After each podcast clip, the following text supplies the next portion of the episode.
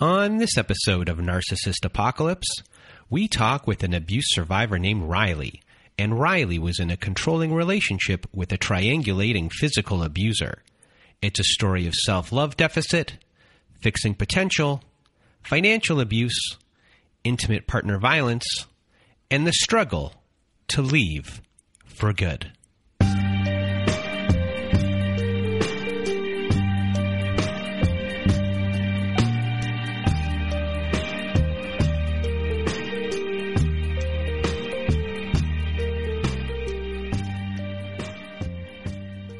Welcome to Narcissist Apocalypse, everyone. I am Brandon Chadwick, and with me today we have Riley. How are you?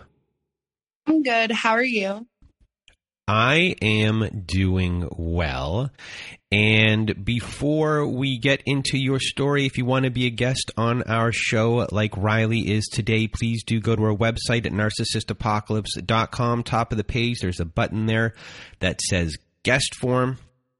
When you click on that button, it takes you to our guest form page. Please read all of the instructions and either send us an email at narcissistapocalypse at gmail.com or fill out our guest form page and press the submit button.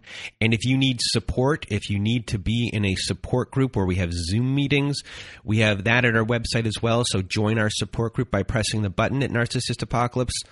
Uh, and inside, we have our very own forum boards, and we have Zoom meetings every Wednesday night, every Thursday afternoon, and every Saturday night as well. We have ad free episodes on there, and we have episodes that never made it to air. And if you just want to support our show, because we could get all the support we can, um, please do join our support group. So, today you're going to hear Riley's story and a big trigger warning for this episode. We discuss childhood sexual abuse and physical abuse. Uh, there's also, uh, as an adult, we have sexual coercion, sexual abuse, physical abuse as well, and financial abuse. So, this is a big trigger warning for this episode this episode uh, might not be for you because there's a lot of it and it's uh, there's some graphic detail in in some parts. So if this isn't for you please turn off this episode right now. And another thing to note here is that technically the relationship is over but this story um, isn't over. It's it's there's still a trauma bond uh, that is going on and there's still uh, contact, and there's still uh, relations between Riley and her uh, ex, and that is still ongoing. And it's something that uh, we don't hear a lot of these stories on our show, but this is one of them where someone is still not quite out of it. They're almost out of it. So, a big thank you to uh, Riley for being here with us today and sharing her story. And now, without further ado, Riley, the floor is now yours. Well, thank you. I'm um, very excited to be on the show. I listened to quite a bit of your show, actually. I wouldn't say every single episode, but um, quite quite a few uh, survivor stories.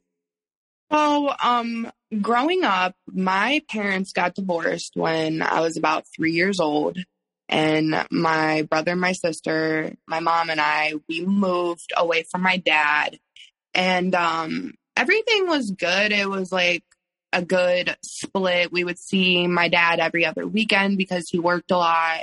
And then my mom would just work on the weekends that we weren't there. Um, when I was, I don't know the exact age that it happened because I really thought it was a dream for the longest time because I didn't understand what happened to me. But I was molested by my babysitter when I say seven, I because I wasn't old enough to comprehend what happened to me when it happened. But when I was about 10, I understood like what sex was and everything. And I kind of like put it together and I um, really had to sit down with myself and make myself understand that it wasn't a dream. Like dreams don't take uh, this much out of you and control so much of your life. Um, so yeah, I was I was molested when I was seven, and then when I was eight, my dad actually put a gun to my mom's head in front of me and my sister and shot bullets up near an apartment complex. And he lost everything. He moved in with my grandma, which is uh, his mom. Um, and then she took us in, and we started going there every other weekend up until they both passed away um, in 2016.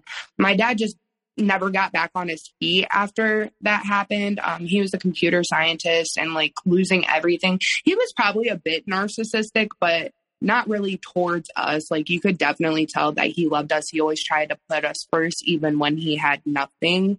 But my mom, um, she was good starting out. And then when I turned about 10, she got with my stepdad, who is actually her first love. They met when they were 13 and 14. Um, my stepdad wanted her to have a kid when she was 18. She wasn't about it. So he actually ended up cheating on her, got somebody else pregnant, and then they went their separate ways. Um, my mom met my dad when she was 19. But yes, so when I'm 10, they meet, um, and within seven months, they get married my stepdad was really nice at first. Um, after they got married, it, he kind of flipped the switch. Um, I don't really think he is a narcissist, but he's he definitely has aspects of one. Um, he's very very controlling, very self centered, all about him. But I I don't think he is actually a narcissist. But he was he made growing up brutal for my brother and I. Um, when we were teenagers, he really just tried to get us records. Like he he wanted us to go to juvie. Like he would call the cops on us for not taking the trash out or not doing dishes, stuff like that. And um, I forgot to say we did acquire uh, some siblings when they got married. I I acquired two stepsisters who um, lived with us up until now. We're all all adults, but for growing up, most we all lived together. Um, but he never called the cops on his children. But my mom kind of got fed up with him calling the cops on us. So um, one time my stepsister got in trouble. My mom actually called the cops on her. My stepdad never called the cops on us again. So he he just uh, made growing up not the easiest. Um, he was very emotionally abusive and honestly he still kind of is. He doesn't know how to control that part of him. He just will use if you hurt his feelings he will use whatever against you. And um so yeah. Um that's basically my childhood. My childhood was not the best. It wasn't the worst either. It's not like i was getting raped every day or beat every day but definitely um, went through some obstacles never really learned uh, self love because of it, um, which followed me into adulthood and uh, lacking self worth. So, when you were uh, younger, you and your brother, you had these uh, step siblings as well at a certain point. What was your role within uh, the family? Were you a quiet uh, kid? Were you uh, talking back to anyone? Um, and did you learn at a certain age that if you did talk back, then it got worse? Um, it, besides, I guess, the self worth issues that were uh, happening, um, I guess, what were these other things that you, maybe you didn't realize were um, traits that you were inheriting that would hinder you later?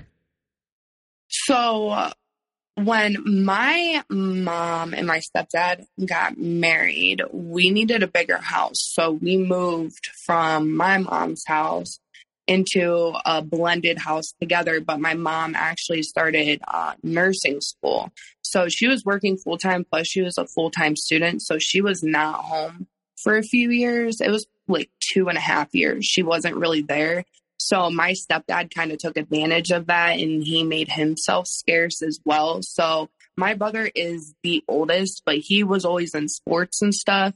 So I was the second oldest. I kind of took on the role of being a parent at the age of like 12 because I was the only one home to take care of my three younger sisters.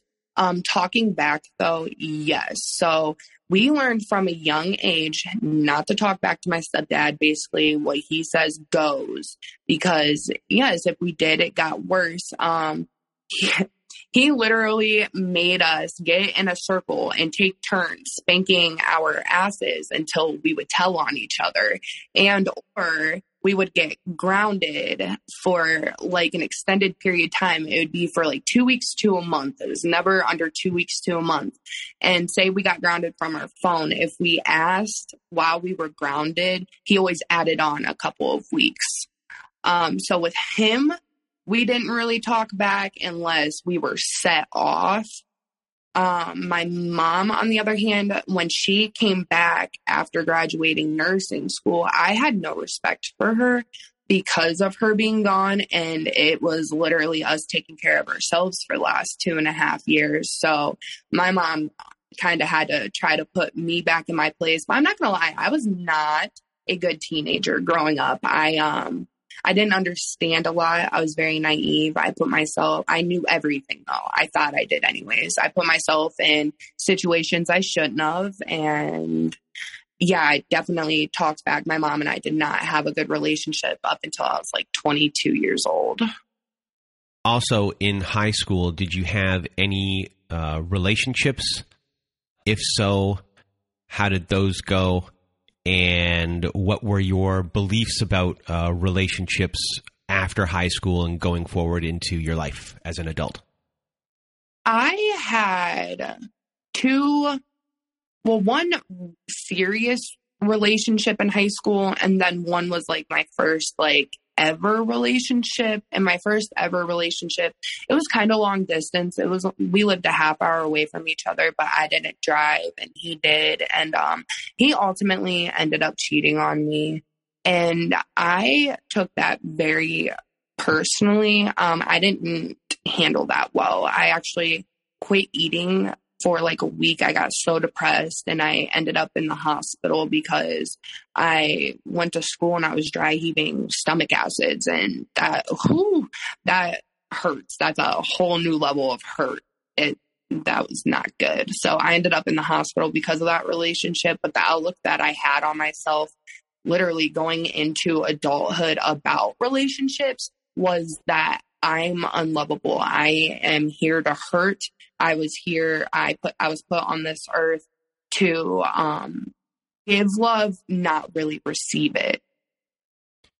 And before we discuss the relationship that brought you to this podcast, what were you feeling like when you thought about relationships and what you were looking for? Was that a part of your process? Did you have like a value system, or were you um, looking for? Uh, you're obviously looking for love and to be accepted by somebody. Um, where was your bar? I guess of what you were willing to accept, or were you even thinking like that? No, I didn't really have um, a standard or a bar set. I I figured I was good, but I never took the time to actually like heal myself and um, my childhood traumas and stuff. So I didn't really have boundaries um, moving forward with any other relationship, nor nor did I think that I even had standards. Like I had certain standards in my head, like, oh, he has to be this attractive and this nice, but um really I guess it would be the attractiveness because moving into my next relationship it wasn't he wasn't really that nice if that answers that. So tell us how you met this person. So I had a mutual friend with him and um, he was staying with my mutual friend for a few weeks and I didn't know that. My mutual friend, he was gay. Well, he's bisexual. And he kept telling me about this really cute guy that's been staying at his house and he really wanted to get with him, but he didn't know if he was like that. But he was just cutest guy ever, blah, blah, blah. Well, I didn't know that our mutual friend actually told um, my son's father about me and he sent me a request on Facebook and messaged me, but his name was not his name on um, Facebook because of being in trouble with the law and stuff. He didn't want like his parole and or probation officers to be able to find him. So he actually messaged me, asked me if I wanted to talk to him on the phone. He told me his actual name and I didn't put two and two together that this is the same guy that my friend is talking about that's staying with him. Um, after I talked to him on the phone, though, he asked me if I knew my mutual friend, and I told him yes. And then it clicked in my head that that is the same exact guy that my our mutual friend was talking about. So I went over I'm pretty sure the first time I met him, I always get confused if it was at his mom's house. No, it was at our mutual friend's house. Um, they picked me up. I went over there I hung out with them and then I went home the next day. And then um, I ended up going to his mom's house, like maybe within a day or two after that. And then after that, him and I were just inseparable. So, did you know early on that he had been in jail? Yes, he told me that he literally just got out of a relationship. He was two weeks out of a relationship, um, one month out of jail. Um, for like four years, he was locked up all together. Three years in prison, was out for like 90 days, and then went back to jail for a year. So yeah, I didn't, I didn't see like a big red flag with that. I'm like, oh, people change. Usually, when people get out of prison and stuff, they want to make their lives better. They want to get on their feet. So, you two are inseparable pretty quickly. How far into relationship uh, are you two attached at the hip? So, we met two, maybe three times. And then I was actually living at my mom's. Still and my mom is old fashioned she even though i'm well over 18 she never allowed me to have guys spend the night but um, she worked all day. So what i would do is um, i would have my son's father come over in the evening when my parents were asleep. And then um, in the morning when after she left for work i would just call her and be like oh hey he's coming over to hang out for the day. And then before she got off of work i would be like oh he just left. And we did that for like a week and she did not find out.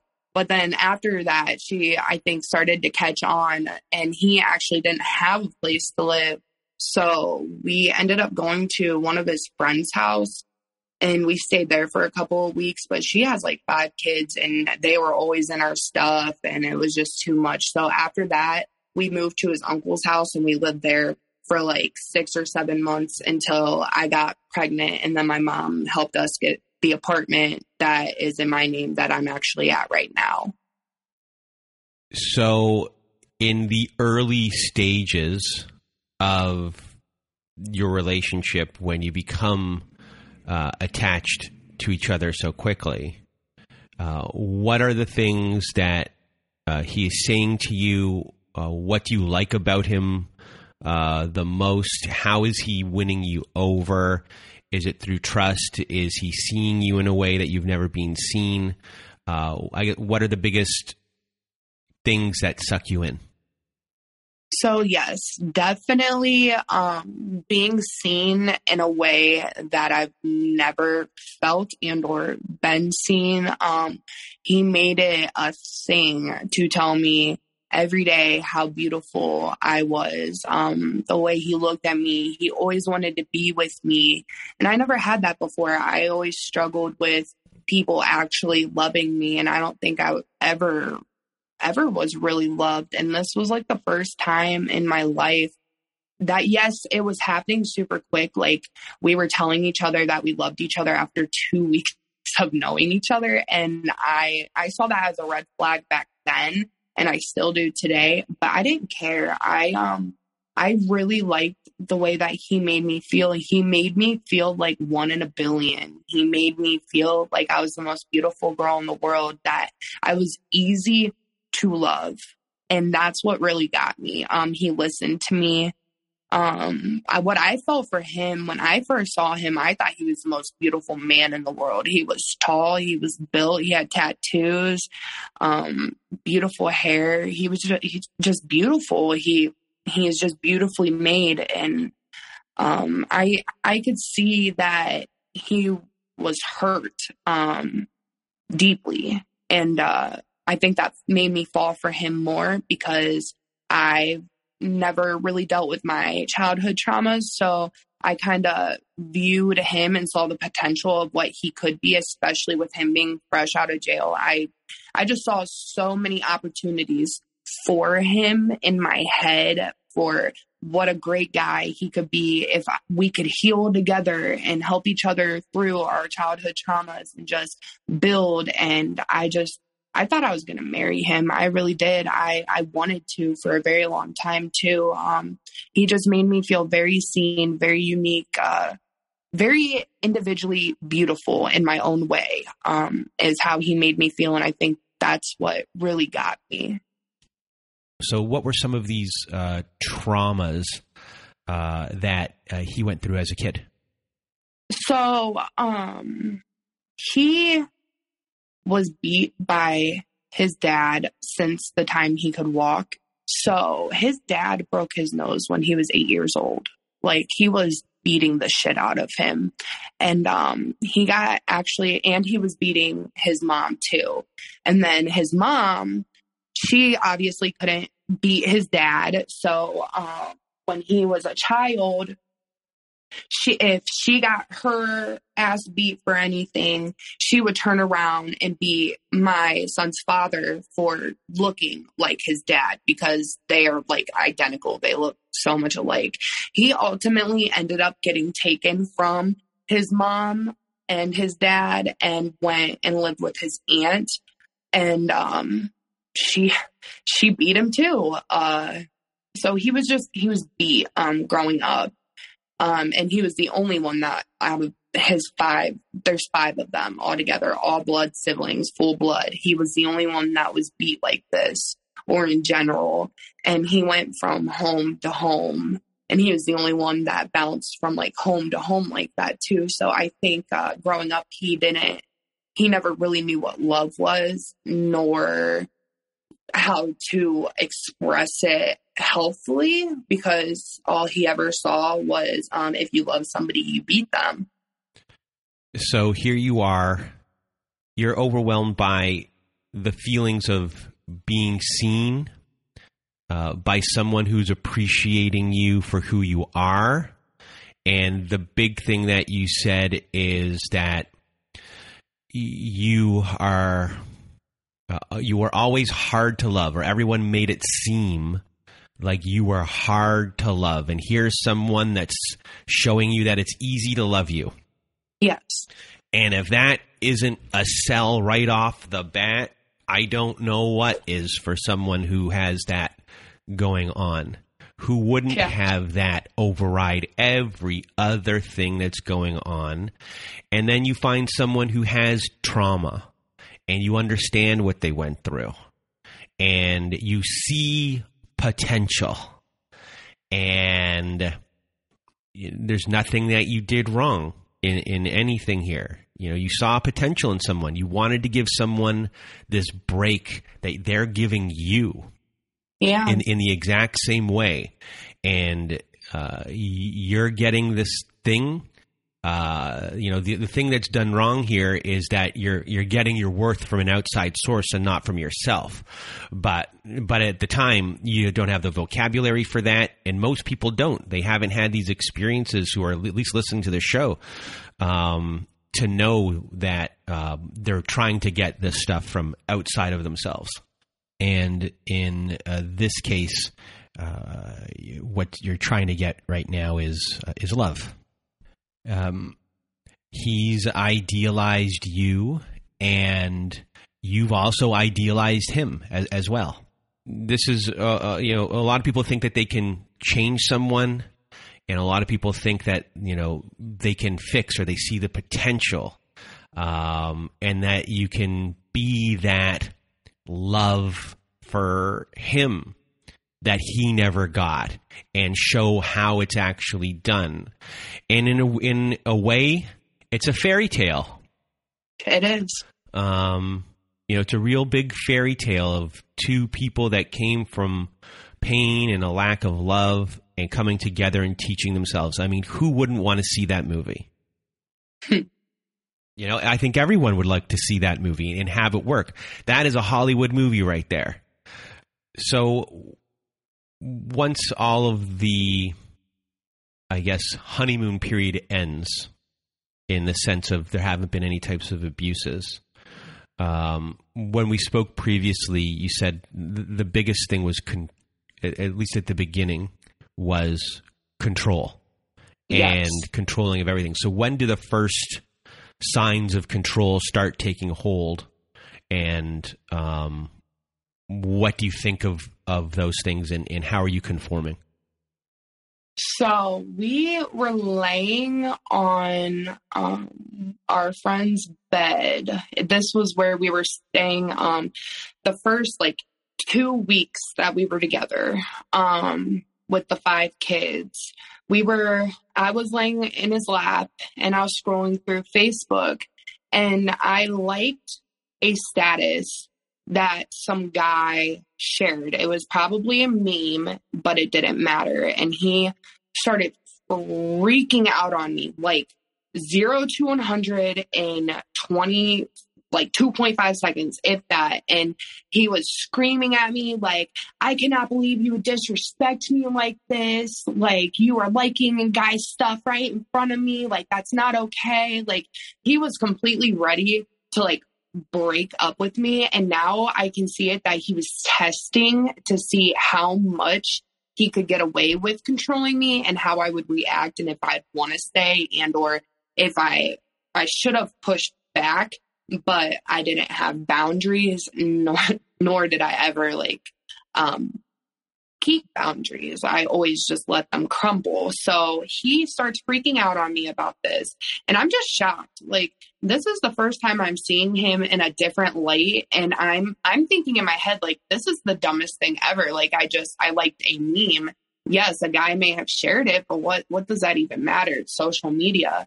But no, that's not what I say to him. I tell him I will delete any guy I will stop liking every guy's stuff. I will not add guys. I will not talk to guys. Guys will not be a thing in my life anymore. Just calm down, forgive me for this, and um, yeah, I, I will I'll delete every guy that I need to, and that's re- that's really how that started. Um, he he's he's an aggressor. He's very aggressive. He's very quick to anger.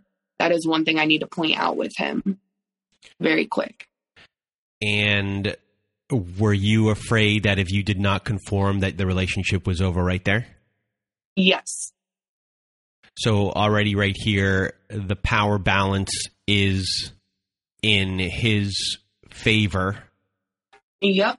and he he's already given you what you uh, wanted so now he can really do anything pretty quickly to take it away and you're too afraid to do anything because that you were seen in a way that you've never been seen before and you don't want that to to fade away in any sort of way it's you caught lightning in a bottle and you don't want to get rid of that bottle even know that that thing is going to electrocute you Exactly.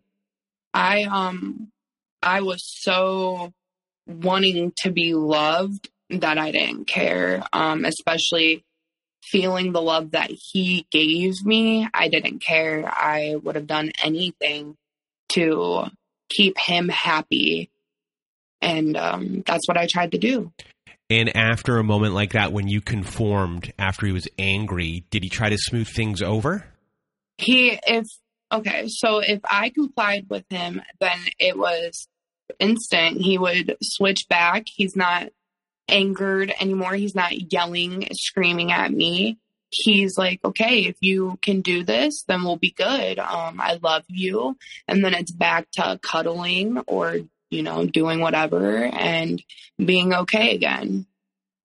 So after that happens, uh, I guess what are some of the bigger events that occur throughout your relationship where uh, the control um, starts to really gain momentum? So, especially when we moved in together, if we ever got into a fight, he would take my phone. That's the first thing he's doing. Even if he knows we're about to fight, he's taking my phone. So I cannot call anybody. So he can do whatever he wants to me. And it, that's just what it's going to be. Um, and also on top of that, he will lock me in a room. It doesn't matter it's whatever room that we're fighting in. He will absolutely not let me out of that room. I am not allowed to walk away to try to cool off. I just I have to endure. I I can't get past him. Um, trying to fight him back, it, I always get hurt worse. So I learned very quickly not to fight back when it gets abusive. Um, controlling where I go. Um, he tried to control what I wore to a certain extent, but I just didn't really listen to him about that. Certain shirts I would change um, every once in a while just so I didn't have to hear him.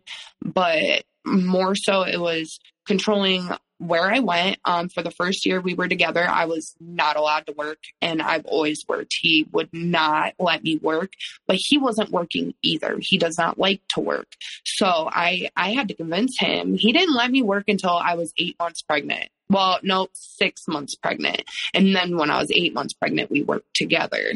So yeah, he would not let me work. Um, he dictated who I talked to. I was allowed to talk to my family but um, say he uh, freaked out on Thanksgiving because we went to my uncle's house for Thanksgiving and hit his it was my great uncle so his son is my great cousin i i haven't seen him in like 10 years so i asked him if he remembered me and he said yes and we started talking about the cousins that we liked and stuff. And my son's father instantly like went super quiet and I already knew there was an issue. But I didn't see why there was an issue because it's my blood cousin. But then we went to his um, mom's house after that. He would not talk to me. The car ride to his mom's house, nothing. Um, his mom lives in a really small house. And when my son's over there, we don't smoke inside. We don't smoke cigarettes inside. So his brother and I went outside to smoke a cigarette.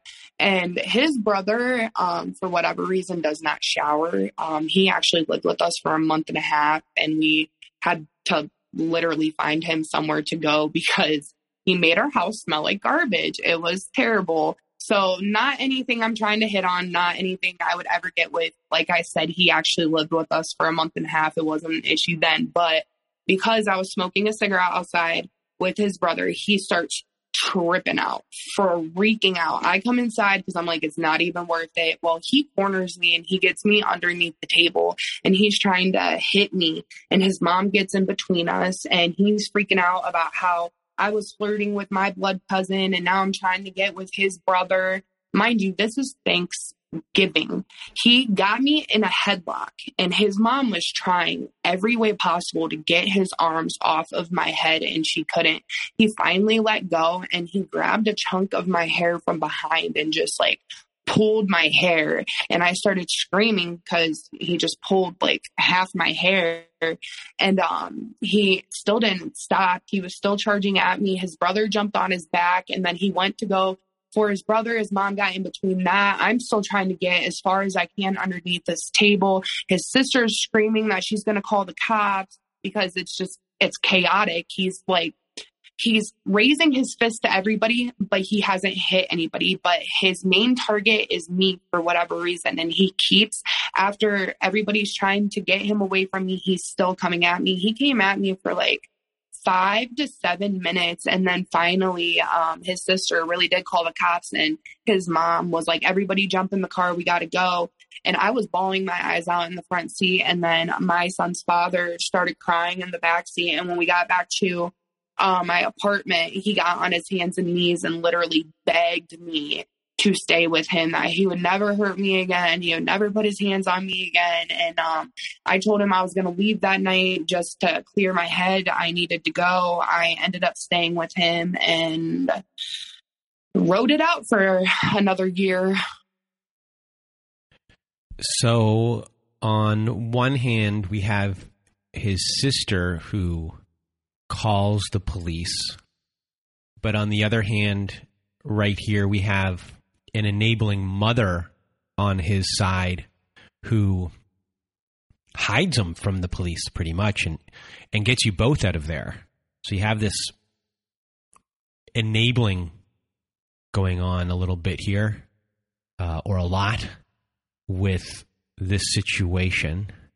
And then you have this unhinged person, it seems like, that has no control when he gets lit up or, or whatever happens inside him and he loses it. Like he has zero control over himself. No. None.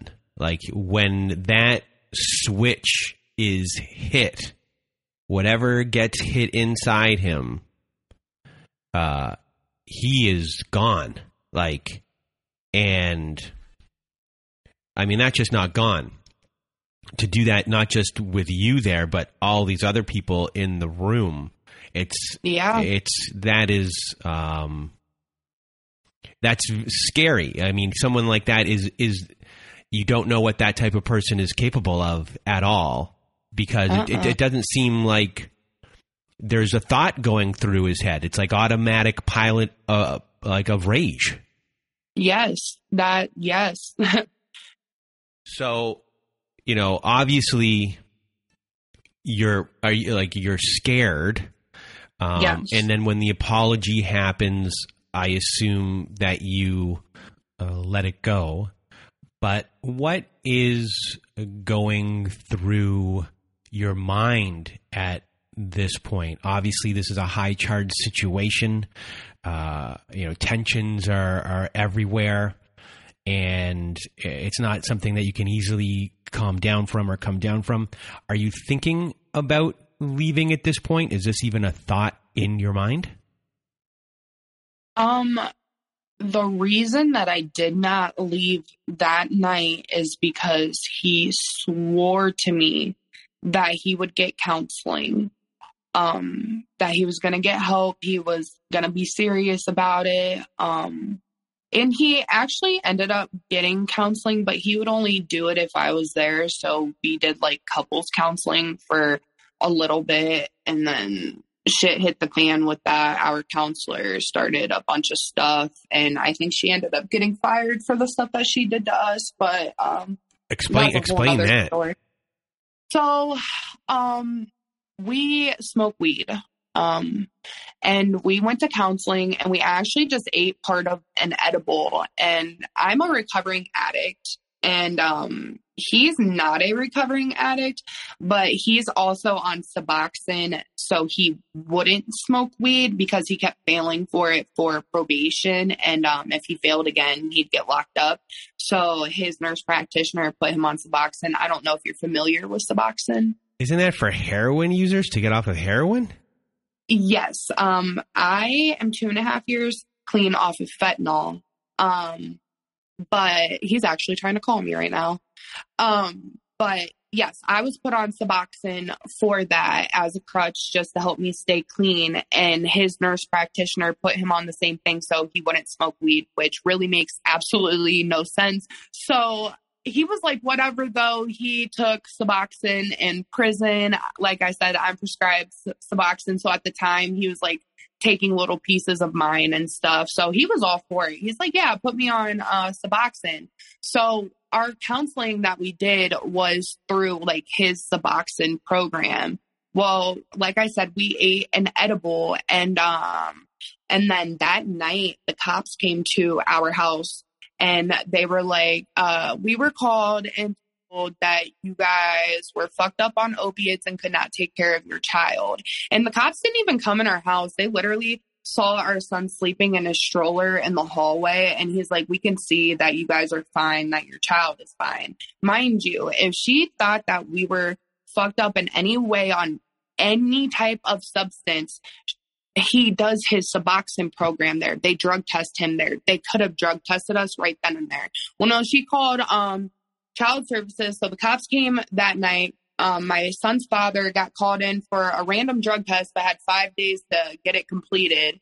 And then um, on that Monday, because that happened Thursday or Friday, uh, Child Services came to our house. They drug tested us. Um, we told them that we would fail for weed. They said that was completely fine. Uh, when our drug test came back, there was no opiates in our system because we don't do that. Um, we literally just ate an edible, and that caused all of this. Um, and then they were trying to kick him out of his Suboxone program and his counseling. The Suboxone program would have been fine if he got kicked out of, but if he gets kicked out of counseling, then that's a sanction and a violation. So he would have gotten violated by probation and parole. So I had to spend all day on the phone talking to his counselors, talking to his probation officers, talking to his parole officers. And I finally got it. So where we did the counseling at, um, our counselor actually sent in a letter to his probation officer that the director did not approve and um, it was saying that he got kicked out of counseling, even though I made it so we got him transferred out. So it wasn't a probation and or parole violation. So she got taken to the board for all of that shit because she wasn't supposed to do any of the stuff that she did. And they greatly apologized for child services getting involved the cops getting involved just over this one freaking counselor. It was a clusterfuck of bullshit but ultimately I got him out of that. And uh, yeah, I'm pretty sure she got fired over that. So it sounds like here that you are taking care of all of his problems or fixing them for him so he doesn't go back to jail in any sort of way. And that is also a big thing why a lot of people don't call the police if they might get guilted or feel guilty that their partner might go back to prison if the police uh, are called one more time and with the trauma bond and, and everything and the love you receive it makes that phone call even more difficult. Does your partner here see how much work you are actually putting into help or appreciate anything that you're doing? No. no, I don't I don't even know if he really thanked me for that. His mom was there because I was actually working with her. Um, she cleans houses for a living and when I don't work, I go with her just to make a couple extra bucks and uh, she saw like how much I was back and forth on the phone that day. Like it was hours. It was all day going back and forth. And she even told him, like, you don't understand what your baby mom just did for you. Like you probably are not going to go to court because of this. And he may have said, Oh, thank you. But that was it. He, it wasn't anything. And as far as the abuse goes with the physical abuse and uh, well, specifically the physical abuse. I assume that the controlling behavior is continuous throughout. Uh, of course. But the physical abuse is it um, here and there, so you get these reprieves going on. And are there good times that are happening within this time?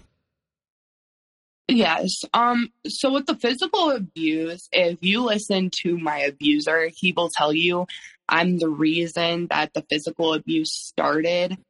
I quit touching him for a year because if I would fight back, it would get worse for me. So he would go, I want to say the longest that he went without touching me was probably three months, but especially within the last year, he couldn't even make it to two months. It, he kept saying like, "Oh, it's been a week, it's been a month. I haven't put my hands on you in a month," and I'm like, "Yes, like, yay, I'm proud you haven't put your hands on me in a month, but we've been together a year and a half and you've only not touched me for a month. Like, if you really look at it, it's not really something to be that proud of, but I wouldn't knock him down for it because then it, it wouldn't do anything in my favor to knock him down for that. But yes, um, he would be physically abusive and then he would make it my fault as to why he had to do it. And then after that, um, especially if I was crying, he would try to love on me always, he always tried to force me to love like back. Like if we were fighting, he would force me to kiss him just to like try to make up with me, I guess. But I didn't like that because I felt like that was really against my will, that I didn't have the choice to make. Oh, I'm pissed at you. I don't want to kiss you right now. No, it's, oh, I'm pissed at you. You're forcing me to kiss you to make up. And uh, he did that a lot. He forced me to make up with him prematurely before I was ready to forgive him. But he knew that he could do that. So that's why he did it, just to sweep it under the rug. And then he would be nice for like maybe a day or two. But it was never anything that lasted for a super long period of time. It was always back to calling me names or pushing me or cornering me. Um, when I was pregnant, his favorite thing to do was choke me for whatever reason. I don't know why, but yeah. So we recently did a Q&A episode about uh, a relationship of rights and you've pretty much had your rights violated right from the get-go. Uh, you had the right to say no. You had the right to be free of pressure or coercion. You have the right to be safe from physical abuse, intimidation, and threats. You have the right to your personal space and privacy. Uh, you have the right to live without verbal attacks. You have the right to live in a home that's not dictated by the other person's mood. You have the right to a 50 50 relationship. You have the right to express yourself. You have the right to have your feelings be respected. You have the right to defend yourself. And other things that we had on there was, you know, the right to make your own decision and the right to be free of fixing other adults' problems. And also, you have the right to your own finances.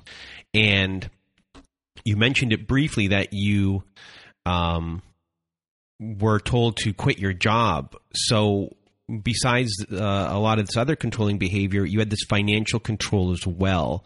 So, yes. what happened to you once the job was gone? What was your life at that point like? Because it sounds like once the job is gone, you're being physically abused, you're being controlled in a lot of different ways. Yes. Um, uh, you're in a prison Yes. So, kind of explain what your day is like, you know, once that happens um, within the walls of this specific prison. So, um, in the beginning, I did have a job. I did end up quitting because I was not able to talk to him while I was at work because of the work I did.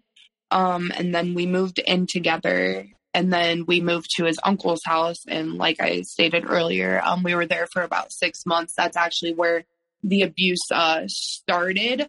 Um, he wouldn't let me work. I actually so not working a day in the life over there basically i'm with him 24 7 24 7 um literally showering with him uh just doing every single thing with him. Um, and that's the way that he likes it.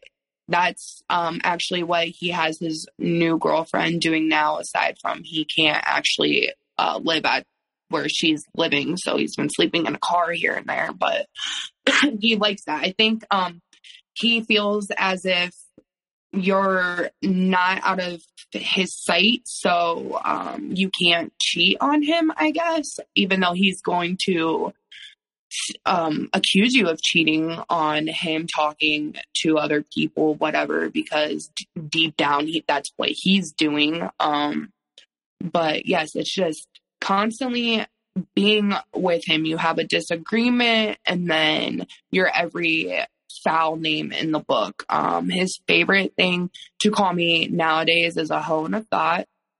Um, his favorite thing to call me. It started actually during my pregnancy, which is really fucked up. Um, he used to tell me every single day how fat and nasty I was. He actually still calls me fat and nasty, which is funny because um, I'm now smaller than him. From going through this heartbreak, I've lost like 30 pounds. Um, so, uh, what is the relationship that your uh, X has with your son and was um, protecting your son one of the reasons why uh, you might have wanted to stay in this relationship so you can oversee things. And also um, what happened for you to eventually break up with your partner? My son is the only living thing that I have ever seen him love the way he does. I am nervous that when my son gets older that um, he might lash out on him for getting into more things. My son, he can crawl and he can stand right now. He's 11 months old. He, but he doesn't really get into stuff. He do- doesn't have free range because he can only do so much. Um, but when I was pregnant with my son, I always gave him the benefit of the doubt. I was hoping that he would be very good to my son. And I always told myself I had until my son was about 12 to 14 months to figure out if I'm staying, if we can fix this, and if he can get help and work on himself, or if I needed to go because um, I didn't want my son to grow up being like his father and like his father's father and like his father's father's father. They were all abused by their dad, and I don't want that.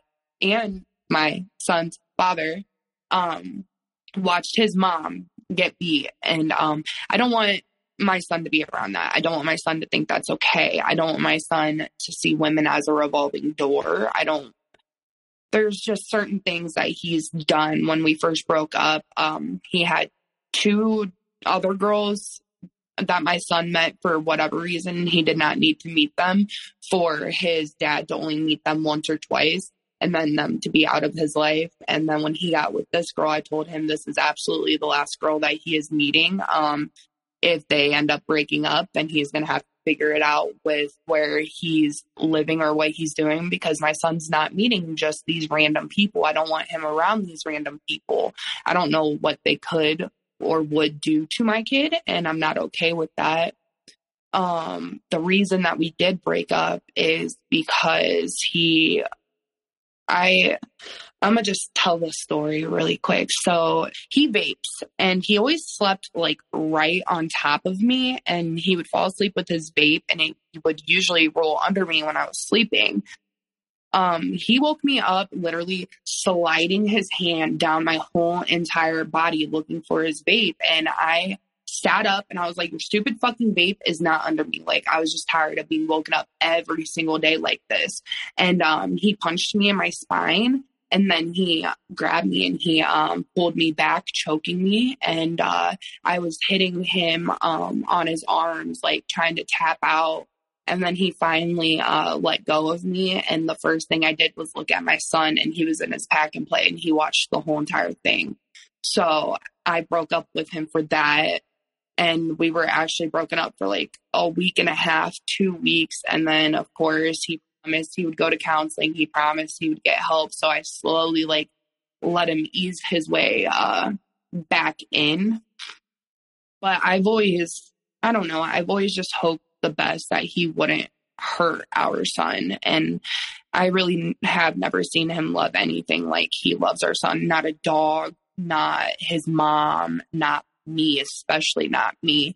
And um, then going back to your other part about uh, being in a prison. So my mom especially at the end, always asked me, like, when I would say, because I love him, she'd be like, What is there to love? What is there to love? He is hurting you.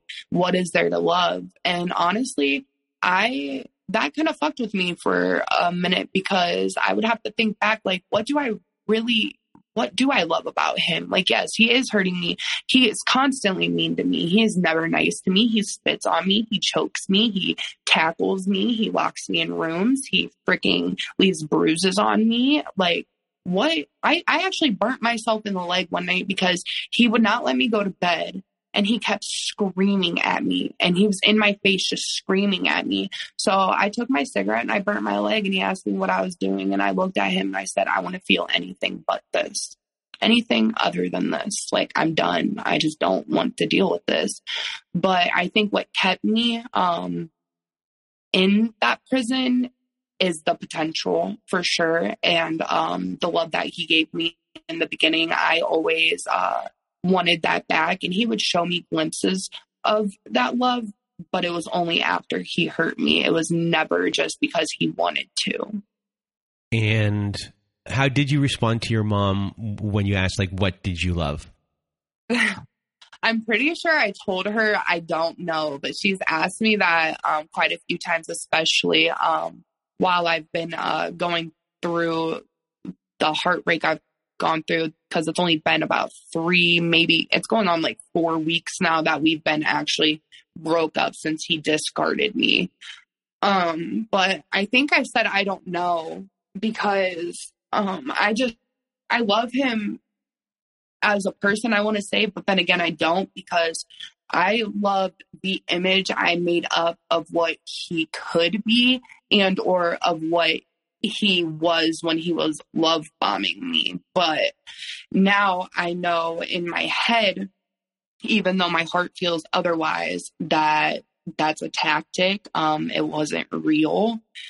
Even though it it feels real. This heartbreak is real, but that person wasn't him. It was just a face he made specifically to win me over. And you also said there um, that you were discarded. So I assume you were you were hoovered back, only to be discarded. So tell us what happened there.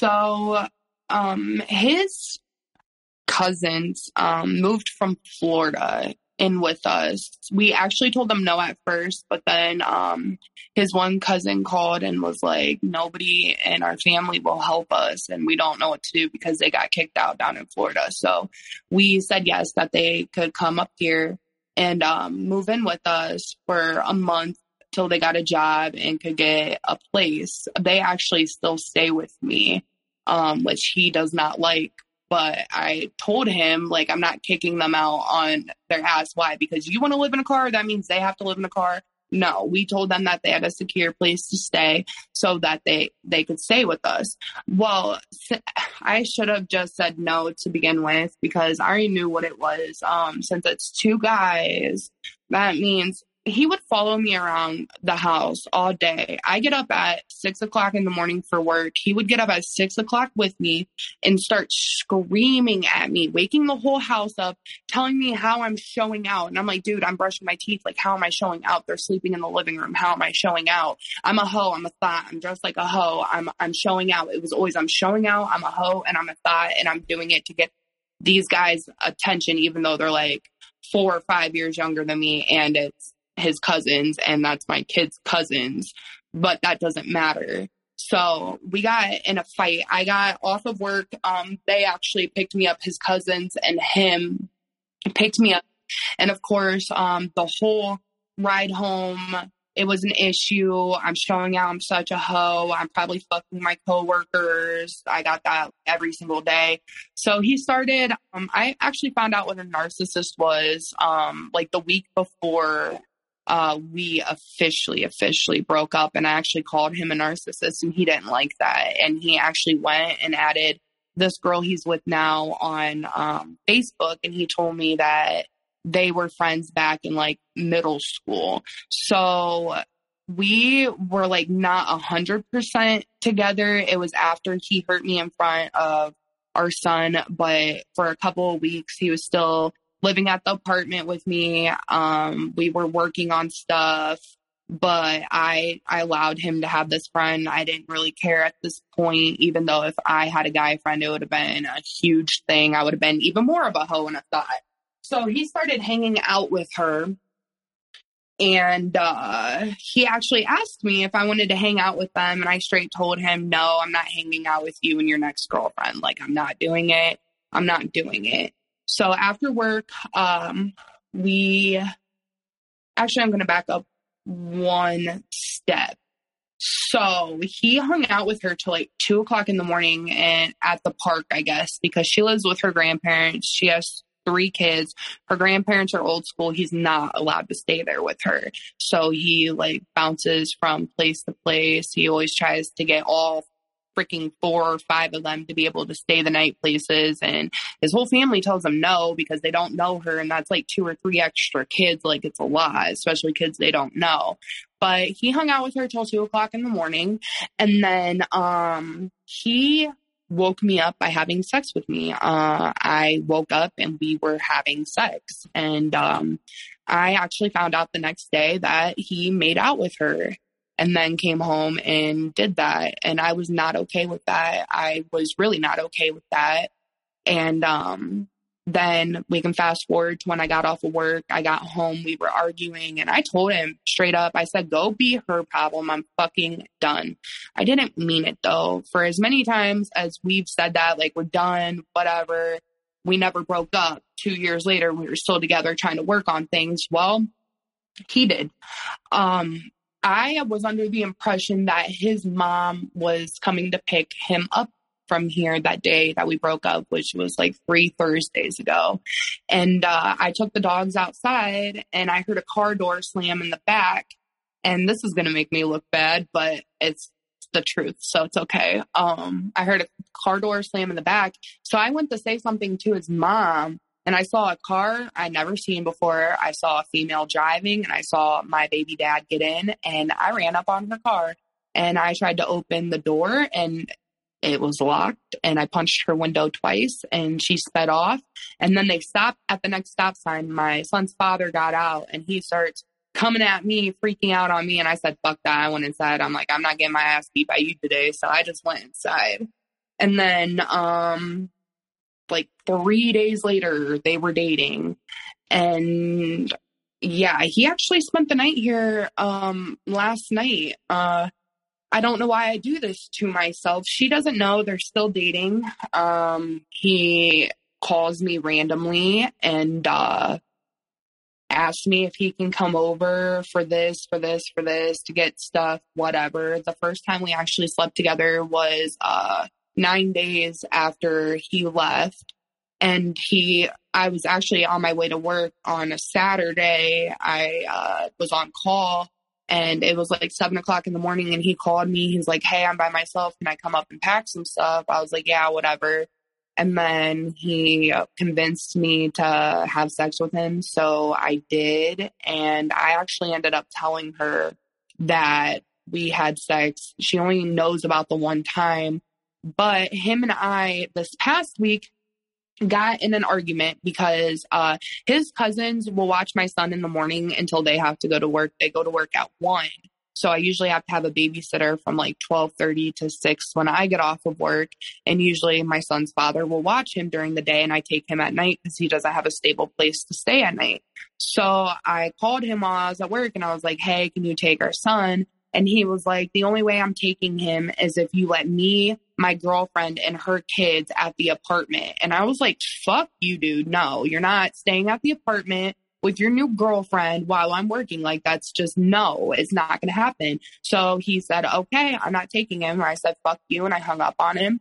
And he did not take my son. I almost had to leave work. Thank God I found a babysitter. And then the next thing I know, um, his aunt and mom called me and said that uh, they got a restraining order on me. And I, I was devastated. I was very, very heartbroken over it. Um, they used the stuff like me punching her window. The first, they used the stuff that I said about her the first like three days that we were um broken up and I was like not okay to get this restraining order, but it was nothing against him. Um and then actually I've played with her kids. Her kids have came to my back parking lot, played with my son, my dogs. So like I don't like her, but I was try- I apologized for punching her window. I also offered to fix it, and uh, they still um, went behind my back and got a restraining order, even though we were content. Um, I guess because I refused to let him be with his girlfriend at my place while I was at work. Whew. Um, there was so much there. Uh, you were are now part of this triangulation that's going on. Um, and uh, you're trauma bonded still in this situation. You're out, but you're not fully out of the situation at all. Um, you have this restraining order, and I think what you sent me in your notes uh, earlier is that you haven't been served with the restraining order, so nothing legally has uh, happened yet in in that way.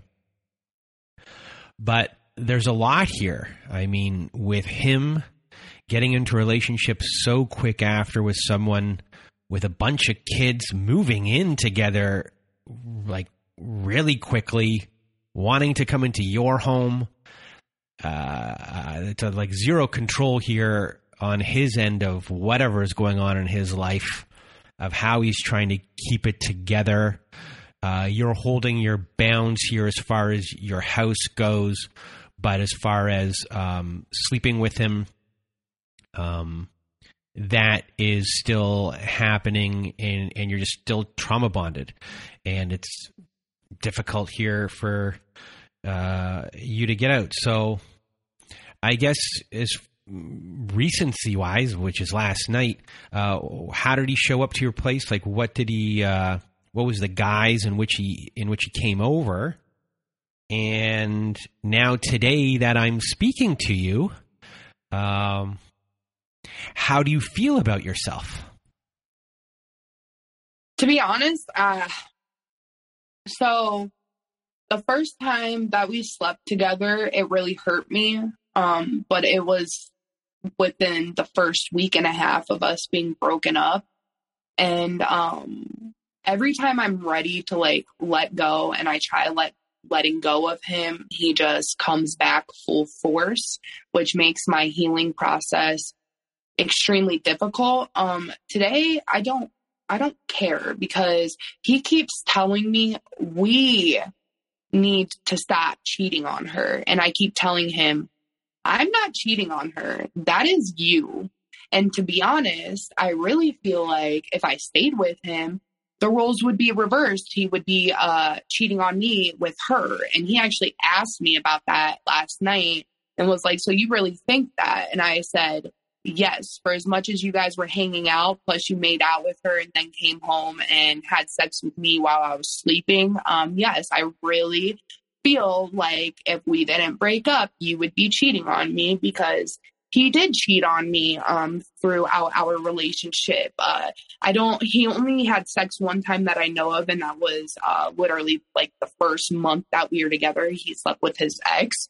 And then after that, um, he just made different Snapchats and talked about having sex with people while I was pregnant, while I was at work, whatever. He made like three different ones that I hacked. And um, I kind of feel bad for her, but I can't tell her. She she can call the cops on me if I try to contact her. So I'm not telling her. I hope that I am strong enough within the next few weeks to stop, though. I don't want to keep doing this. I don't want to keep having sex with him because I know ultimately it's setting me back in my healing process. And I do know this. Um, the issue is, I feel like it just still gives me a part of him because I wasn't ready to lose him when I did. Even though I told him to go, to be honest, I would probably still be in a relationship with him trying to help him even though I know he's a narcissist and he I can't help him, he has to want help and he's probably never going to get help.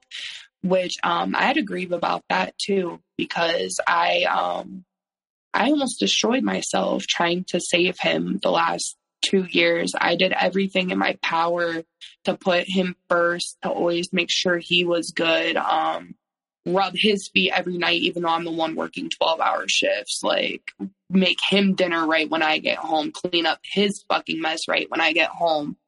And, um, I don't know. I just, I wasn't ready to lose him.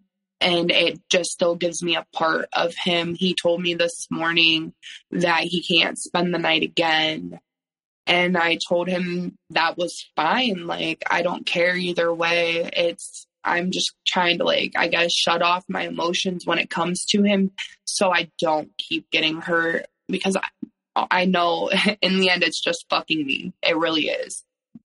And I just, I'm hoping that I can just get a little bit stronger in my healing process and stop having sex with him. For a lot of people in these relationships, they go back um, numerous times. Um, yeah. So it's not seven. seven times. So it's not uncommon. Uh, did you get like an advocate, a domestic violence advocate at all, or anything like that? Um, I did not. What I did is I put my whole life into podcasts, um, and started really, um, like figuring out why he is the way he is, what he is. And I just tried to consume myself with as much knowledge as I could. Um, I've been writing. Um, I write to the universe. I that's really how I pray too. Um, I do have a therapist that I see on Wednesday for the first time. I really want to be in therapy. And I made sure it was somebody who um, specializes in um, any like narcissistic abuse. Um, I wanted somebody that I can actually talk to about narcissism and maybe they can help me a little bit more in my healing process. Um, I'm also trying to get off of out of my Suboxone program. Um, and I just want to become the healthiest version of myself that I can be. Um, the first two weeks, though, was very rough. Um, I cried a lot. I cried a lot at work. I couldn't hold it back. I cried one day. I cried for like seven hours straight, and I just let myself cry. Um, if I could give advice to anybody, I it would be to feel what you're feeling and um, just know that it's okay because what we've gone through is not normal and relationships aren't supposed to be like this. Something I know now is um, boundaries are very essential for having a healthy relationship. What was the most loving thing you've done for yourself recently? Um, most loving thing. I'll probably tell myself I love myself. And um And did you and, been, and did you believe it? I don't believe it yet, but um I've been telling myself like I am beautiful and I actually saw myself in a different light when I looked in the mirror Um, because um, I tell myself this every single day. I do my affirmations. I try to anyways every day because I know um, I have to put the all the love that I gave him, I have to redirect it into myself, or else this will probably happen again. And I don't want my next love to be another narcissist. I hope that I love myself enough that I can acknowledge the red flags, not only see them, but say, hey, like this is not okay, and then move forward instead of just staying and settling for uh, I settled for two months of love out of two years. The only other time he was nice to me was when I had my double C section. I will give him props. He did take care of me for the week that I was in the hospital. And he did, um, he was very nice for the month that our son was in the hospital because he was a preemie. But two months of love out of two years when I tried my hardest and almost gave up my life multiple times to this man. Um, yeah, I just I don't love myself yet, but it's getting better. So you're saying that you got two months of love. And I think when you listen back to this, to whenever this comes out, um, that you'll hear that I don't even think you got anywhere close to two months of love. Um, it sounds like maybe you got one week, possibly two weeks before things really turned uh, pretty quickly. And what you think is acceptable for you um, and what you feel is uh, abuse um, or something that's been normalized for you not to see some of these things. And that's a little bit sad. Um, and I hope that, you know, going forward, um, that you see that you didn't deserve any of those things that happened in the first couple of weeks at all. Um, and maybe, yes, you did feel love, but there was a lot of stuff going on during those early days that you didn't deserve either.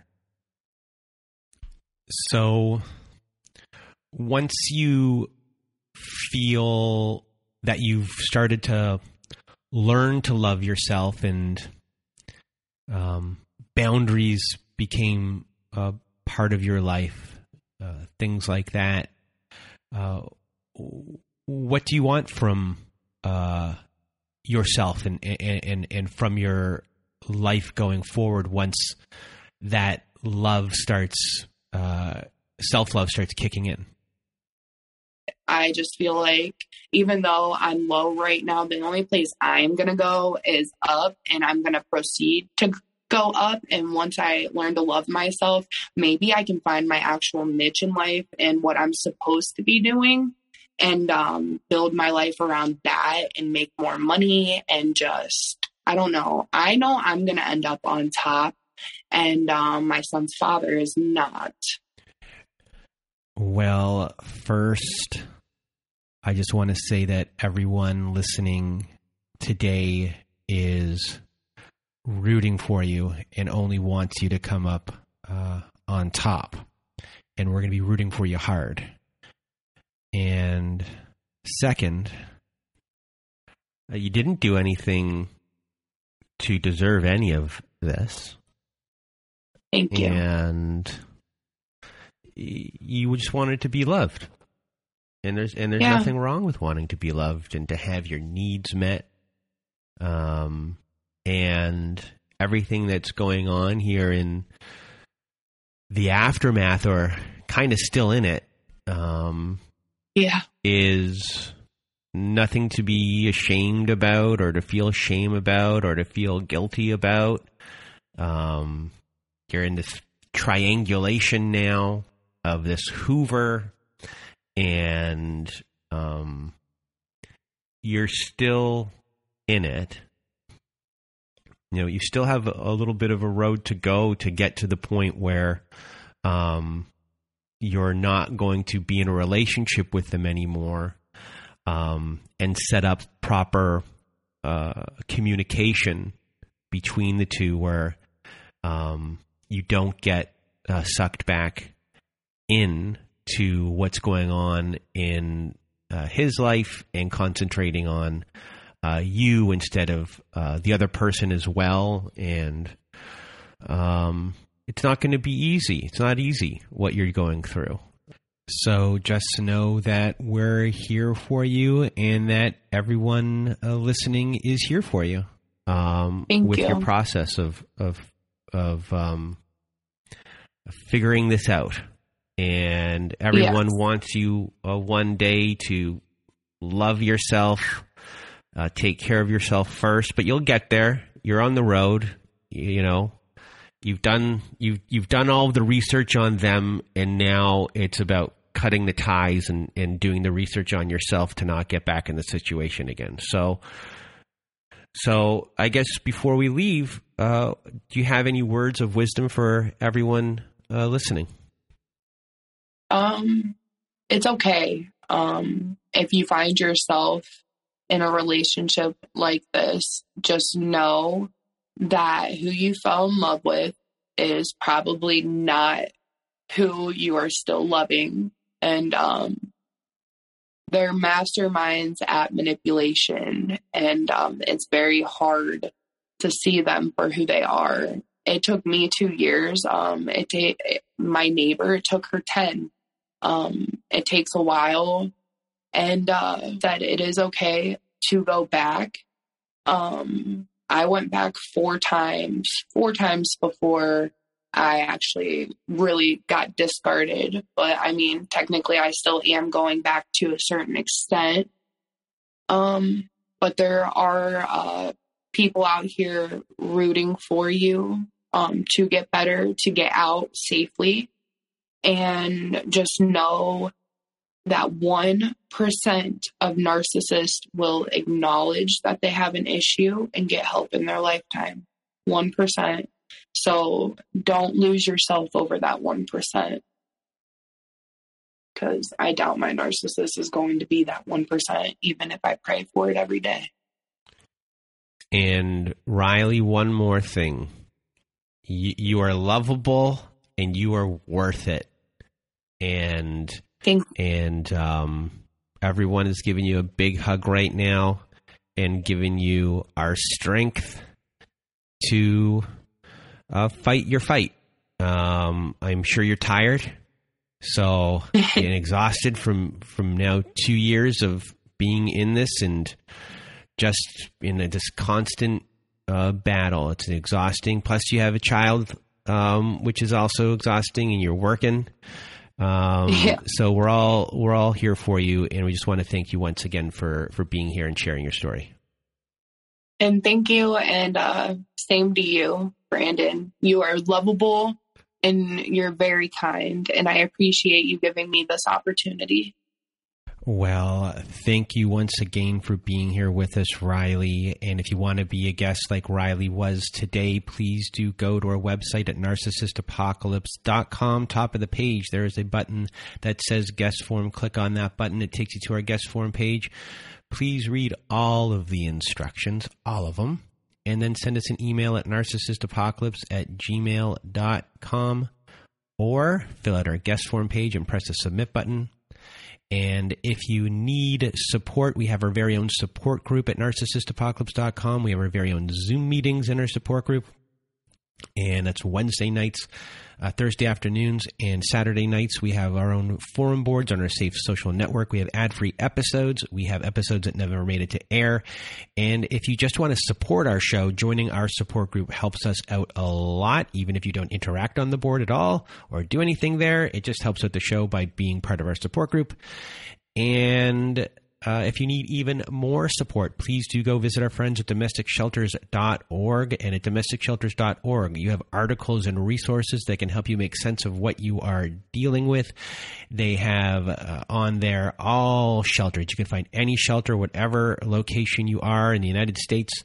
Uh, parts of Canada, everything is on there. Uh, so if you need to find a shelter, go to domesticshelters.org and it's all free. It's a free resource there. So uh, please go visit our friends at domesticshelters.org to access this free resource today. And now that is it for our show. A big thank you once again from Riley and from Riley and myself. We hope you have a good night.